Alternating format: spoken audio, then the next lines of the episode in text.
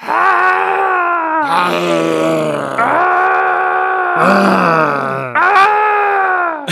и Cold Open подоспел.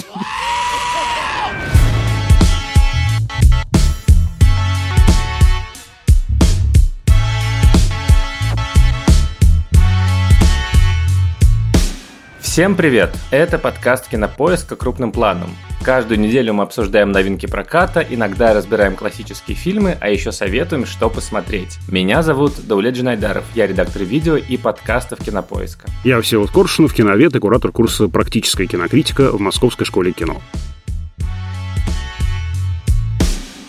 И сегодня с нами в студии опять снова в очередной раз радостное событие, потому что к нам присоединился Ваня Чернявский. Ура! Владелец магазина комиксов Чука Гик и соведущий подкаста «Через вселенные».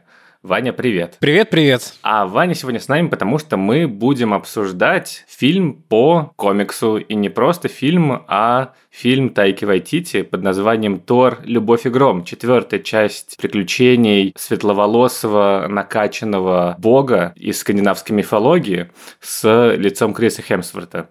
Этот фильм вышел в цифровой прокат, не знаю, можно ли так говорить. Цифровой релиз 8, у 8 сентября на Disney+. И сегодня мы его обсудим и постараемся понять, так ли он плох, как рассказывают о нем все критики и зрители, потому что удивительным образом это, кажется, фильм Марвел, который не зашел почти никому. Не знаю, уж не потому ли, что он действительно как-то особенно плох, или потому что от Тайки Вайтити после Тора 3 и всех его прекрасных фильмов ждали какого-то безбашенного, но вместе с тем и собранного приключения – которая бы как-то развила арку Тора и подарила бы нам классные шутки. Но в итоге от фильма, если честно, немного странное впечатление осталось, потому что он настолько расхристанный и расфокусированный, что ты запоминаешь какие-то отдельные сценки юморные. They are beautiful. Yes, they are beautiful. They also scream quite a lot.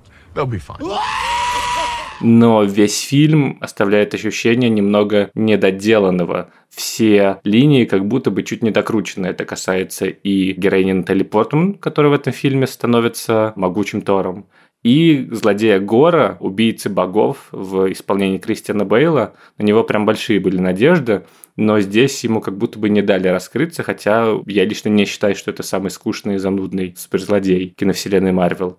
В общем, сегодня обсудим наши впечатления и то, каким получился все-таки фильм Тор и откуда вообще взялся этот классный супергерой в джинсовке, который крошит врагов под Welcome to the Jungle.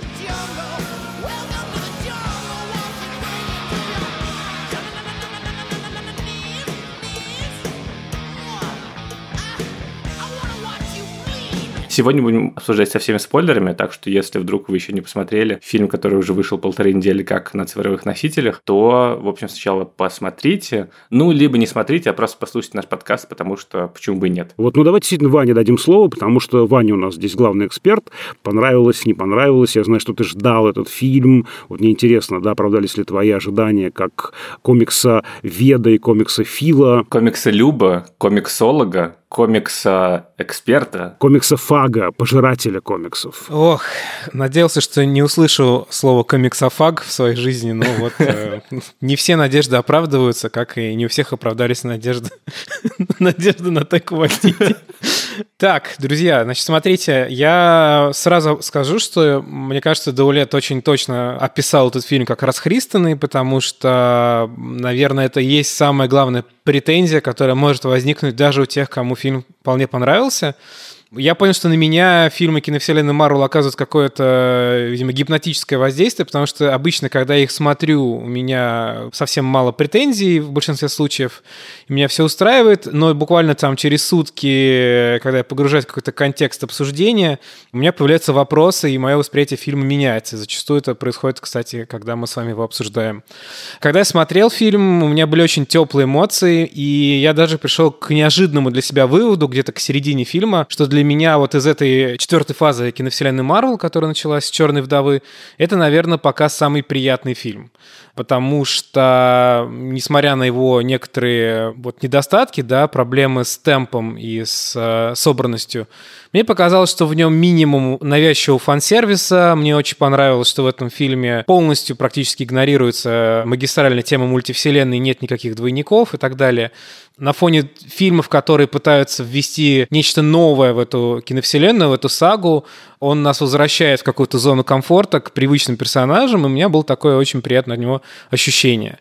Потом я понял, что удивительным образом огромное количество аудитории он не устроил. Причем есть такое забавное ощущение, что его критикуют за то же и те же люди, которые за то же хвалили Тор Рагнарёк. То есть, причем во многом кажется, что Вайтити повторил, в общем, все, что он сделал в Рагнарёк. Те же самые кадры, да, как будто бы с обложки металлических альбомов, старая музыка, дикий баланс юмора и экшена, который другой режиссер бы не смог, наверное, вытащить. Но, тем не менее, да, я вижу, что фильм в резких тонах обсуждают и говорят, что персонаж Торы испорчен. Я не со всеми претензиями могу согласиться. Мне кажется, что часть претензий, особенно, к сожалению, от русскоязычной аудитории, она вызвана какими-то проявлениями толерантности, если можно сейчас употребить это слово на экране, хотя фильм достаточно травоядный в этом плане, но я знаю, что большое количество людей, которые ставят оценки на интернет-ресурсах, они как бы могут ставить оценки исключительно по этому параметру, и поэтому ориентироваться на вот конкретно цифровые вот эти оценочные показатели, мне кажется, не стоит в данном случае. Ну, в общем, я для себя понял такую вещь. Какие бы у этого фильма не были достоинства или недостатки, его главная проблема в том, что Тайка Вайтити пытается за хронометраж одного полнометражного фильма, не очень длинного, успеть две мега-задачи. Первая задача — это все-таки, видимо, последний сольный фильм про Тора с Крисом Хемсвортом. По крайней мере, он выглядит так, что так задумано. И Вайтити пытается закрыть все ниточки, вспомнить все, что происходило в этих фильмах раньше.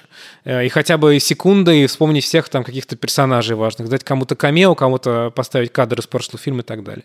И плюс увязать еще какие-то судьбы других персонажей, типа Валькири или Джейн Фостер. На это нужно много времени, и еще это нужно поделить хронометраж с новым злодеем, которого нужно тоже представить. И естественно, что это все в должной степени не получается. И вторая проблема, это уже такой, так сказать, экспертный заход, что Вайтити фактически в этом фильме экранизирует э, конкретный довольно корпус комиксов про Тора, я даже так скажу, сценариста Джейсона Аарона, который Джейсон Аарон писал почти что 8 лет. Это, я не знаю, как это сравнить. Это будет такое довольно грубоватое сравнение, но представьте себе, что «Игра престолов» — это не сериал из восьми сезонов, а это, например, один трехчасовой фильм, который вот всю сагу Мартина экранизирует. Вот у Вайтити была такая же задача, такой же объем информации, сюжетов, сюжетных линий персонажей запихнуть в один фильм.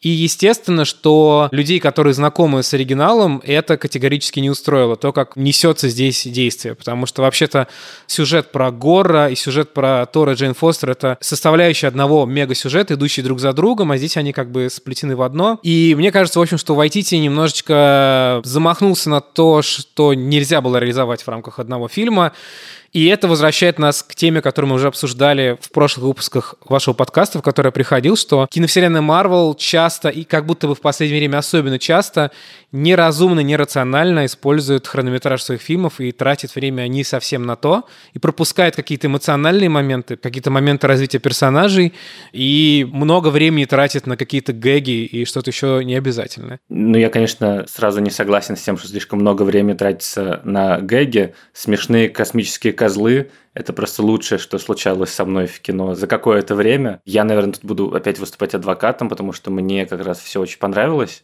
просто потому что у меня не было никаких ожиданий. И я, если честно, помнил, что Тор Рагнарёк тоже, ну, по крайней мере, для меня, когда я смотрел, не был революционным фильмом, который полностью перевернул то, как э, представлена киновселенная Марвел. Для меня это был просто смешной боди-муви, в котором Крису Хемсворту наконец дали раскрыться как комическому актеру. И здесь тоже у меня, в общем, как и в предыдущих фильмах Марвел, если честно, я уже был как-то морально готов к тому, что все линии и все сюжетные арки будут даны пунктирно, и мне просто нужно будет закрывать этот чекбокс, то, что, ага, вот э, у них романтическая линия, ага, вот э, тут они должны помириться, ага, вот Гор тут должен каким-то образом перейти на добрую сторону в финале.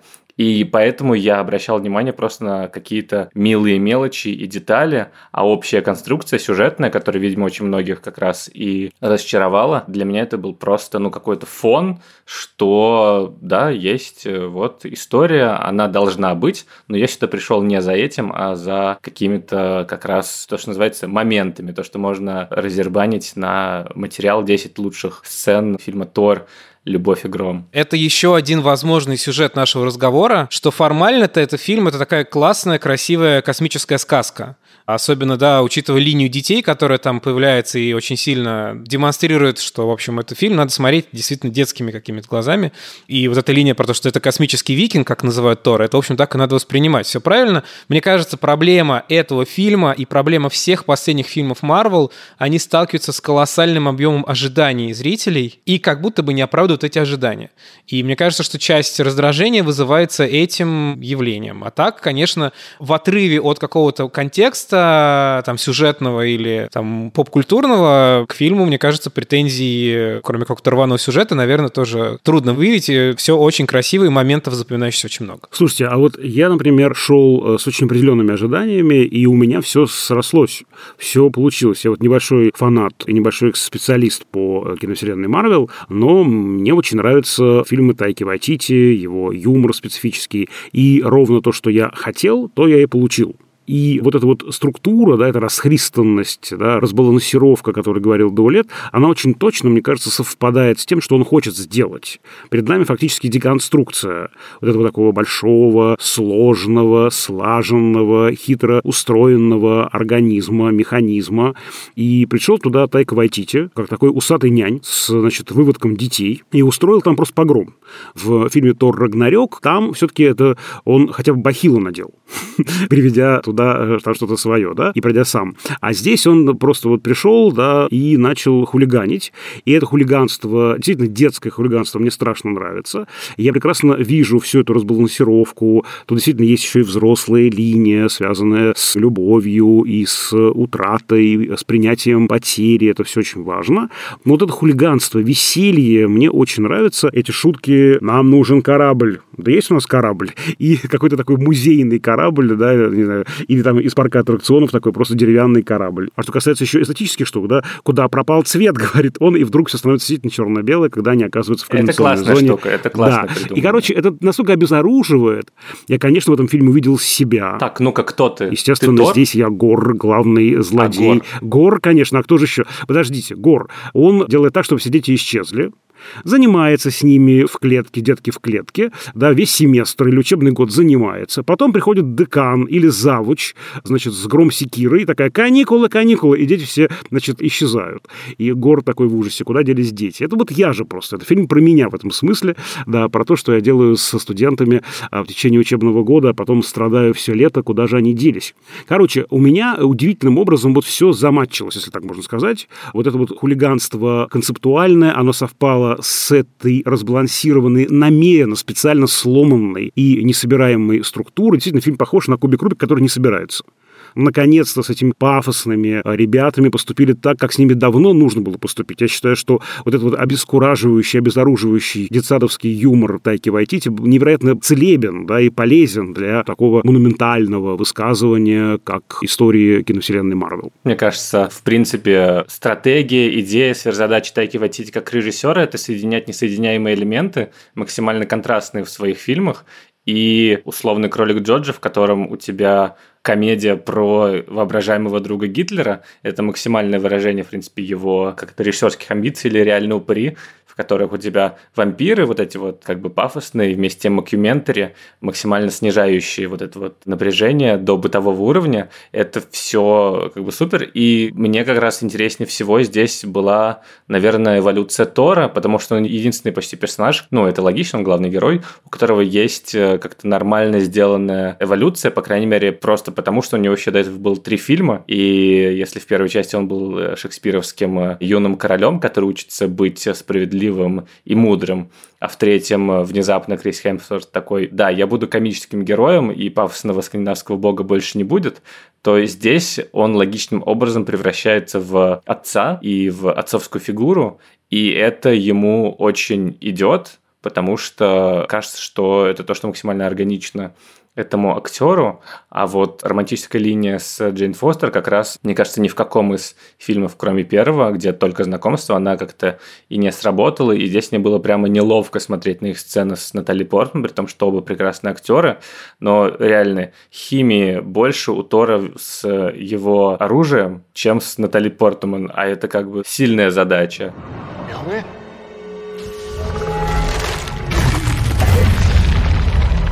Милны!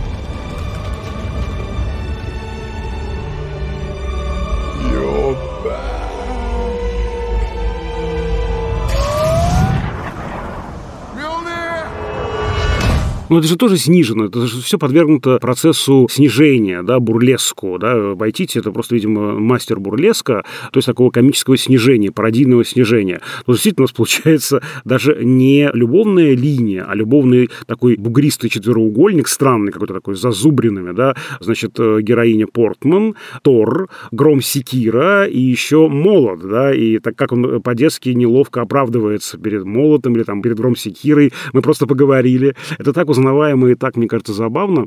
То есть я к тому, что здесь даже эта любовная линия взрослая, она тоже обшучивается, обсмеивается, и эта арка, кстати, мне кажется, тоже очень такая классная, тоже деконструированная, потому что он выглядит таким вначале самовлюбленным, вот я сейчас тут все сделаю, вас спасу. Кстати, он очень похож на Зевса, да, он, казалось бы, должен быть Зевсу противоположен, а Зевс же он оказывается ровно таким же, самовлюбленный, самодовольный, напыщенный какой-то Рассел 시끄러워.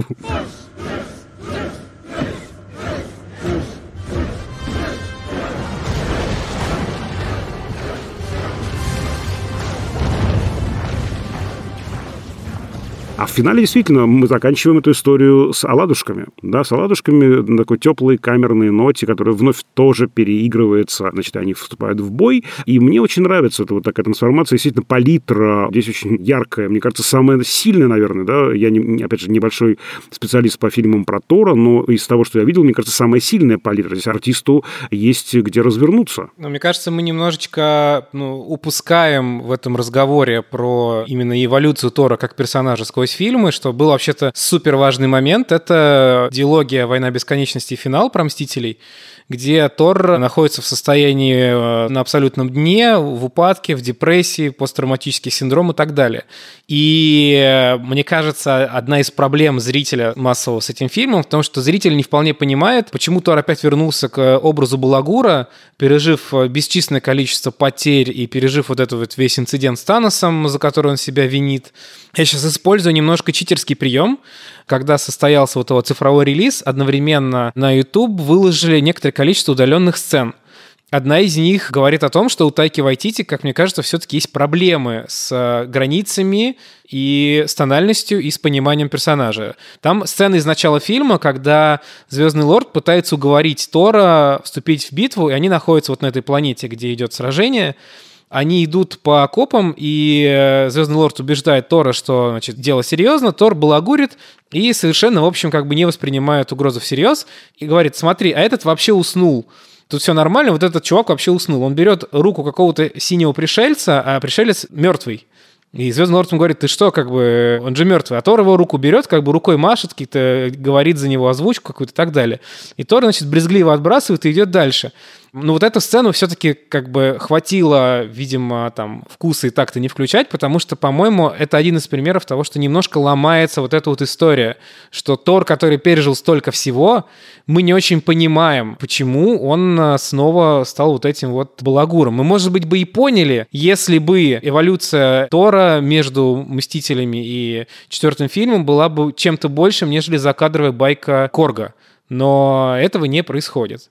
И мне кажется, что людей, которым запал в душу Тор из вот этих последних «Мстителей», где действительно у этого персонажа казалось чуть ли не самое интересное вообще сюжетное развитие среди всех, несмотря на какие-то бледноватые первые фильмы по сравнению с там, «Железным человеком» или с «Капитаном Америкой», Возможно, вот это тоже случай столкновения ожиданий, что мы хотели как бы, куда дальше пойдет этот переживший всякое солдат, а получается не то же самое. Хотя я с вами согласен, что финал, где он отец. Это супер логичная концовка, в которой мы приземляемся, и здорово, что он не повторяет другие финалы пути его коллег по Мстителям. Мне просто кажется, что мы в эту точку попадаем не совсем очевидным путем. Слушай, а мне вот вопрос, Вань, к тебе. А сколько времени вообще прошло между фильмами? Потому что я все списал на многолетнюю медитацию. Там сидел, сидел, сидел, сидел и перезагрузился, перезапустился, что называется. Я как-то очень как бы легко для себя ответил на этот вопрос. А сколько еще времени? Может, там действительно неделя всего прошла? Тогда это странно. Сколько там торчал-то в этой своей медитации? Прошло, видимо, несколько лет, примерно столько, сколько между фильмами в реальном времени. То есть последний раз мы видели в 2019 году, по-моему, выходил «Мстители. Финал». И вот как бы примерно столько лет прошло. Там про это вскользь говорится, что вот он да, тренировался и так далее. И плюс еще не надо забывать, что в фильме «Мстители. Финал» прошло 5 лет. Тор еще 5 лет сидел как бы за кадром для нас в полной депрессии, в Асгарде как бы пил пиво и так далее, ничего не делал. Вот. И сейчас он какое-то время потратил на восстановление. Ну вот это то же самое, что было с э, Вандой в «Докторе Стрэнджа». Да? Мне кажется, что ну хотя бы чуть-чуть больше показать вот этот момент превращения, преображения, этого мне не хватило. Я понимаю, что зритель должен что-то сам додумывать, но учитывая, сколько времени вселенная Марвел ведет нас за ручку по каким-то менее очевидным моментам, вот мне этого не хватило опять. Ну, мне как раз показалось, что за этим балагурством внутри у Тора совершенно очевидное желание и потребность найти кого-то, найти команду, найти любовь, заполнить дыру в сердце, потому что у него сейчас нету никакой цели. Ну, то есть он как будто бы по старой памяти сошелся с командой Стражей Галактики, которые как бы его типа команда, и он с ними просто опять занимается тем же, чем и занимался с Мстителями, по привычке, чтобы как-то себя держать собрано. Но в остальном у него есть вот эта вот как раз идея, что нужен кто-то, кто был бы вместе с тобой, потому что он максимально одинок. У него нету народа, который он ведет. Он уже не король этого Асгарда, не вождь, потому что отдал эти бразды. Он как бы в стране, и никому не может прикрепиться. И здесь у него весь фильм как раз попытка такая найти для себя новые роли. И хоп, вот романтический персонаж, вот из прошлого появилась девушка. Попробую с ней. Вот дети, их как-то поспасаю. Вот асгардцы, попробую немного побыть и для них типа вождем, и Валькирию чуть-чуть смещу. Ну, в общем, э, мне как раз здесь показалось, что вот эта вот вся четвертая фаза киновселенной Марвел, которая, как говорил Файги, про реакцию на финал, на то, что случилось с щелчком Таноса, Здесь, конечно, не так много страданий Тора. Возможно, если бы Тайка Вайтити сделал социальную драму про опустившегося бога, который, э, значит, как-то ходит где-то по странным э, пустынным планетам, вот, это было бы прям круто и радикально. Но здесь внутри этого балагурства как раз есть какая-то запрятанная драма и желание человека найти себе цель. И вот в конце он как раз ее находит, и это супер блинчики готовить. Слушайте, а я понял, что я эту лакуну заполнил, простите, Гомером. Потому что очевидно же здесь, что... Как ты всегда делаешь. Как всегда, да, что здесь же, ну, поскольку много отсылок к мифологии, э, собственно, в самом сюжете, да, они все эти персонажи появляются, от Зевса до Геракла. Ведь сам сюжетный ход э, «я выйду только когда кто-то придет и скажет, помоги нам выиграть битву», он же совершенно очевидно напоминает начало Илиады Гомера, гнев о богине, воспоя Ахиллеса, Пелеева сына, то есть сидит в своем шатре шатре Ахиллес, он же Ахилл, потерявший Патрокла, своего очень близкого друга, он сидит, он не может прийти в себя, он э, не понимает, как ему жить дальше. И вот, наконец, к нему приходят ахейцы и говорят, давай, давай, без тебя мы погибаем. И вот за счет этой упаковки, да, предысторию в мифологическую конструкцию, понятно, что она не считывается, может быть, сознательно, но все равно, мне кажется, вот то, что сейчас вот ты, Дорит, говоришь, это же, по сути, и есть как бы гнев Ахиллеса, да, вот как бы вот его и печаль Ахиллеса, и депрессия Ахиллеса, и э, его выход из шатра в итоге. Это как-то вот на каком-то уровне бессознательно может считываться аудиторией, но я согласен с Ваней, что действительно, ну, если мы вписываем это в некую такую сериальную структуру, да, структуру целого, то, конечно, эти вопросы возникают. Я совершенно как-то для себя отсек это от общей конструкции, и здесь я принимаю эту историю. Единственное, чего мне очень не хватило, это, конечно, юмора в линии э, Горра, в линии главного антагониста, потому что она очень серьезная, она прямо сделана на серьезных щах. Понятно, что, наверное, Вайтити пытался сделать контраст, чтобы хотя бы одна линия была была очень серьезной, вот, но как-то вот, мне кажется, он здесь переборщил, и даже здесь интертекстуальная главная отсылка — это, конечно, пьета Микеланджело, знаменитая статуя в соборе Святого Петра, когда Мария держит на руках уже мертвого Христа. Здесь перевернутый этот вот образ. Отец держит на руках умирающую дочь, это в начале. В финале мы видим, как он держит на руках мертвую дочь. Вот. И это очень серьезный образ, да. Сама планка задрана очень такая высокая, она такая патетичная, она такая с трудом подвергается какой-то иронической деконструкции и как-то вот прямо слишком, наверное, выделяется по сравнению с остальными линиями. Ну, я, правда, на самом деле ждал от Кристиана Бейла чуть большего, нежели он тут показал, нежели ему дали показать. Мне как раз не показалось, что он какой-то неудачный. Мне кажется, довольно зловещий, и у него, по крайней мере, есть вполне себе мотивация, и все сцены с ним мне были интересны и напряженно смотреть их. Oh, this is Opti. Hello, Opti. How are you? You know what Opti loves? Having his head ripped off.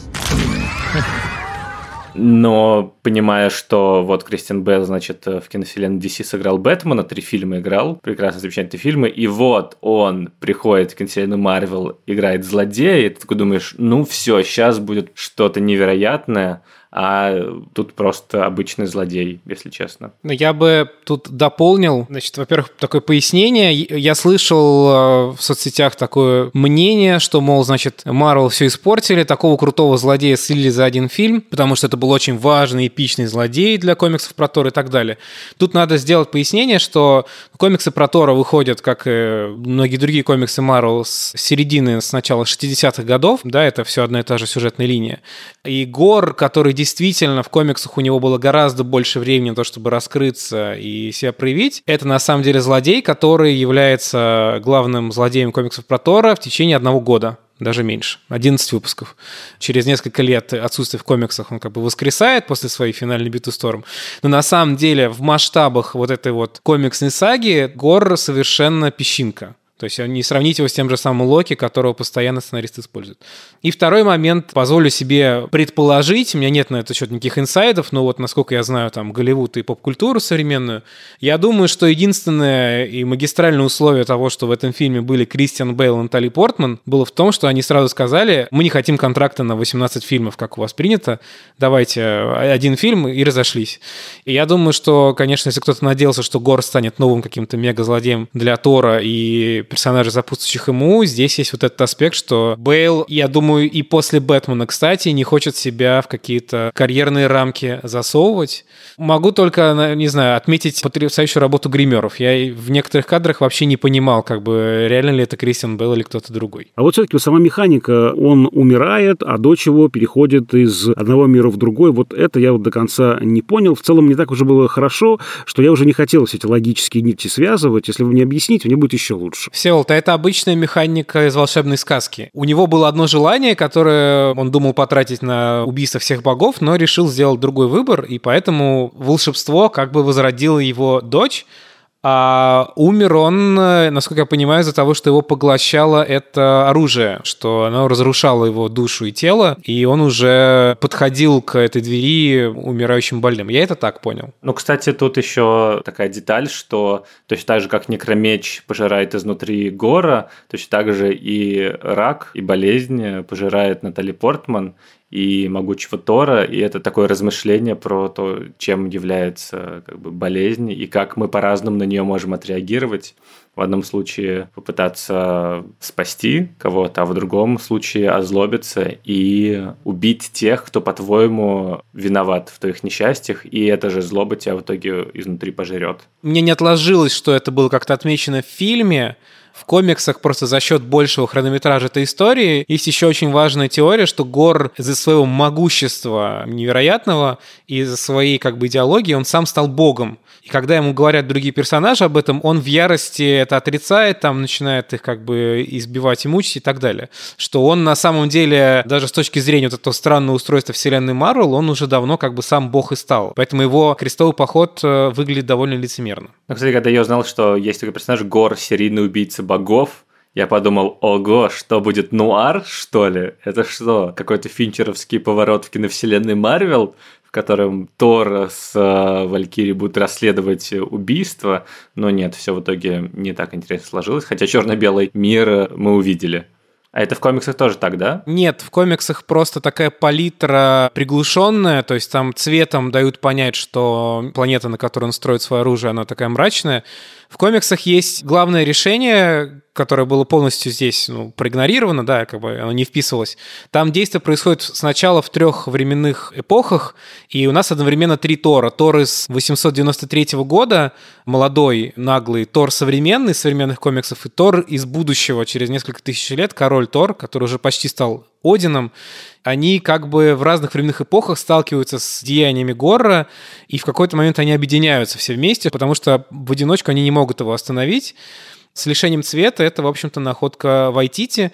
Хотя надо все-таки в защиту Вайтити сказать, что, мне кажется, многие фанаты комиксов, какие-то, может быть, казуальные, или, например, люди, которым нравятся супергерои как явление, но они мало читают комиксы, недооценивают, как все-таки много Вайтити старается брать визуальных решений и каких-то визуальных, может быть, гэгов и экшн-сцен из комиксов, потому что, ну, и вот эти вот козлы все, и костюмы и так далее, это все, в общем-то, экранизация как раз вещей из разных периодов комиксов про Тора, достаточно добросовестно перенесенная, и в этом смысле, ну, в каком-то визуально-стилистическом Вайтити преуспел гораздо больше, чем многие другие режиссеры киновселенной. Мне кажется, важно, что даже вот в своей первой знаменитой картине «Реальные упыри», что мы делаем в тени, Вайтити все равно скрывает вот за этим хулиганством, правда, я согласен, иногда выходящим за или подходящим к границе какого-то, да, хорошего вкуса, скрывает что-то очень важное и такое, ну, серьезное и трогательное, может быть, да, здесь, мне кажется, очень важно увидеть тему э, принятия неизбежного, прощания, проживания утраты.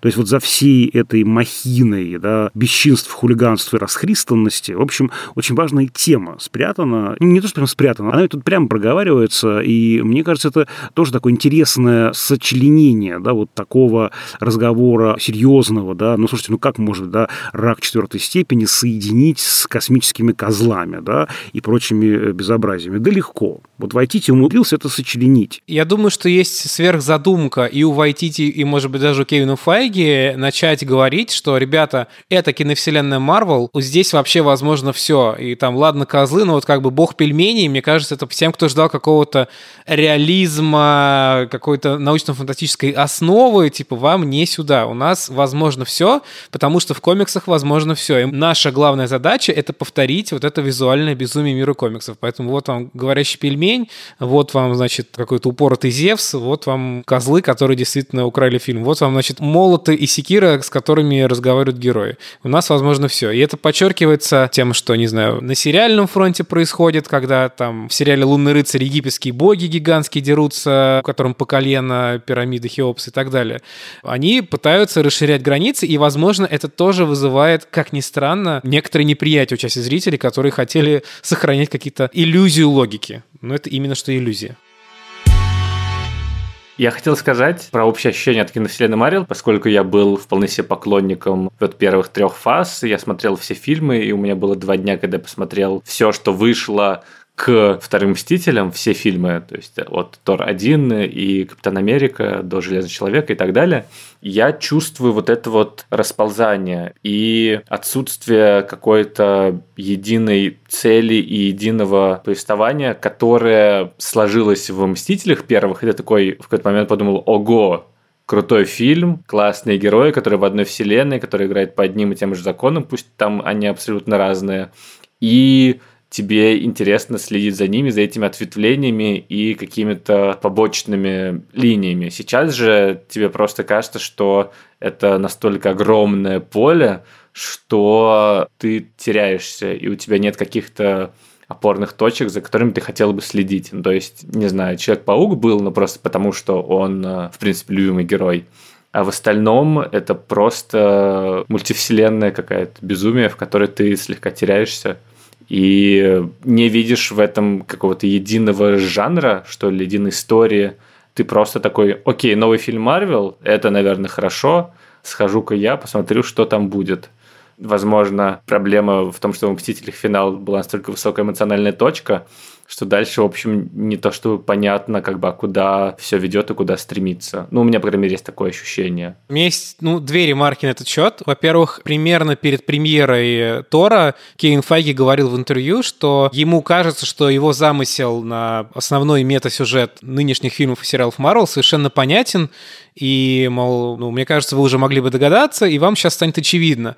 Это звучало как намек на то, что в Торе есть какое-то раскрытие этой темы, но ее там нет, потому что, как мы знаем, все-таки главной темой следующих, видимо, трех фаз киновселенной будет именно столкновение множества миров, мультивселенная, но в Торе, по-моему, вообще никак это не упоминается даже близко. Единственное, что там есть, это есть символика, образы целестиалов. Целестиалы есть в этом э, городе богов. Видно, что они наблюдают с улицы, когда Тор оттуда улетает. Разрушает стену, а они заглядывают в зал и смотрят удивленно. И головы целестиалов есть среди вот этих статуй в храме, в котором финальная битва происходит с детьми. Вот. И больше никаких как бы объединяющих ниточек пока незаметно, потому что там действительно и концовка Вечных, и концовка Шанчи — это какие-то непонятные наброски. И действительно, да, кажется, что слишком аккуратно заметают следы. Но второй мой довод, он появился недавно. Я вспомнил, что вообще-то говоря, сейчас это трудно поверить, но не всегда киновселенная Марвел была так радушно принимаема повсеместно. И как раз во время выхода первых сольных фильмов было очень много критики, что типа Капитан Америка, Невероятный Халк и Тор это сносные супергеройские фильмы, но они все выглядят как какие-то эпизоды сериала, что их сняли как будто только чтобы подвести нас к Мстителям. И там еще, напомню, что второй Тор считался там одним из самых провальных фильмов киновселенной. И мне вдруг начало напоминать ситуация, которая сейчас складывается, начала напоминать то, что было тогда. Плюс я напомню насчет единого сюжета, что Танос появляется только в сцене после титров фильма «Мстители», который там пятый или шестой фильм по счету киновселенной, и потом он очень долго не появляется, не фигурирует э, нигде. То есть у него какая-то роль и в Страже Галактики, и мы знаем, что есть какая-то сверхлиния, да, там вяло собираются эти камни бесконечности, и мы даже не знаем сначала, что это камни бесконечности. Помните, что эти объекты долго по-другому выглядят, только как раз Стражи Галактики мы понимаем, что это они имелись в виду. И мне кажется, что на самом деле сейчас Файги делает страшный эксперимент, он пытается повторить тот самый момент, когда он собирает из разрозненных кусочков нечто целое, и мы в какой-то момент поймем, просто мы с вами сторожилы, и нам не очень хочется, может быть, подсознательно второй раз через это проходить. Плюс, конечно, момент с неприятием всего нового очень важный, что эту историю нельзя было рассказывать с одними и теми же персонажами, и нужно обновиться, и это тоже воспринимается, безусловно, в штыки. И это пока трудно принять, понять, да, что вот в 25 году, когда революционно достаточно выйдут сразу два фильма про Мстителей. Я вообще не помню, когда что-то подобное делали. В команде Мстителей, понятно, будут совершенно другие персонажи, чем те, кого мы привыкли ассоциировать с этой командой. Но, в общем, в этом и суть этой саги, что она движется и обновляется, и, в общем, ты можешь ее закончить на финале и решить, что вот они победили, и у мира хэппи-энд, и его защищают надежные ребята, или ты можешь как бы открыть свое сердце всему новому и двигаться с ними дальше. Мне кажется, что сейчас проходит какой-то вот тяжелый период притирки привыкания, который закончится, когда нам чуть более явно, может быть, в «Человеке-муравье», да, где появится этот злодей Канг, ключевой для новой саги, нам объяснят, собственно, что происходит, кто серый кардинал, кто дергает за ниточки. Сейчас, мне кажется, такой действительно трудный период для зрителя, привыкшего к комфорту.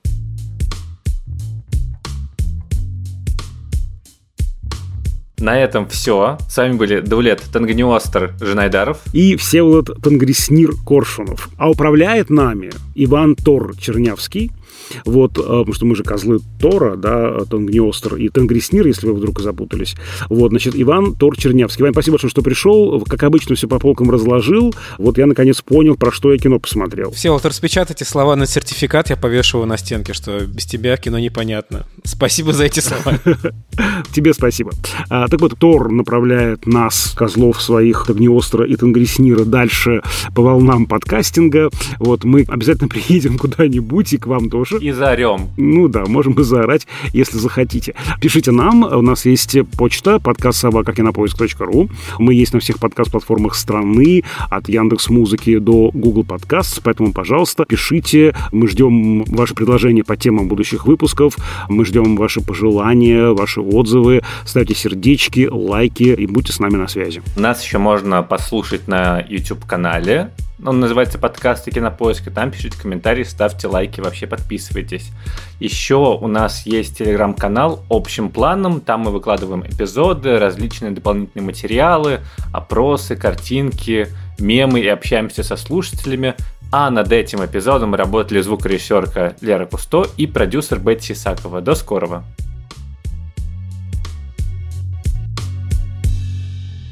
Слушайте, я, кажется, нашел сюжетную дыру в этом фильме. Действительно, я понял, что как можно было пройти мимо этого, почему это не было сделано, где роман Секиры и Молота, пока эти, значит, там милуются, хозяева, орудия тоже должны, мне кажется, миловаться, как-то, знаете, как магнитами их притягивают друг к другу, их там разделяют, они как-то недовольны. Я предлагаю сделать такой отдельный выпуск, может быть, даже мульт-выпуск про любовь э, Секиры и Молота. Дарю эту идею Тайки Вайтити.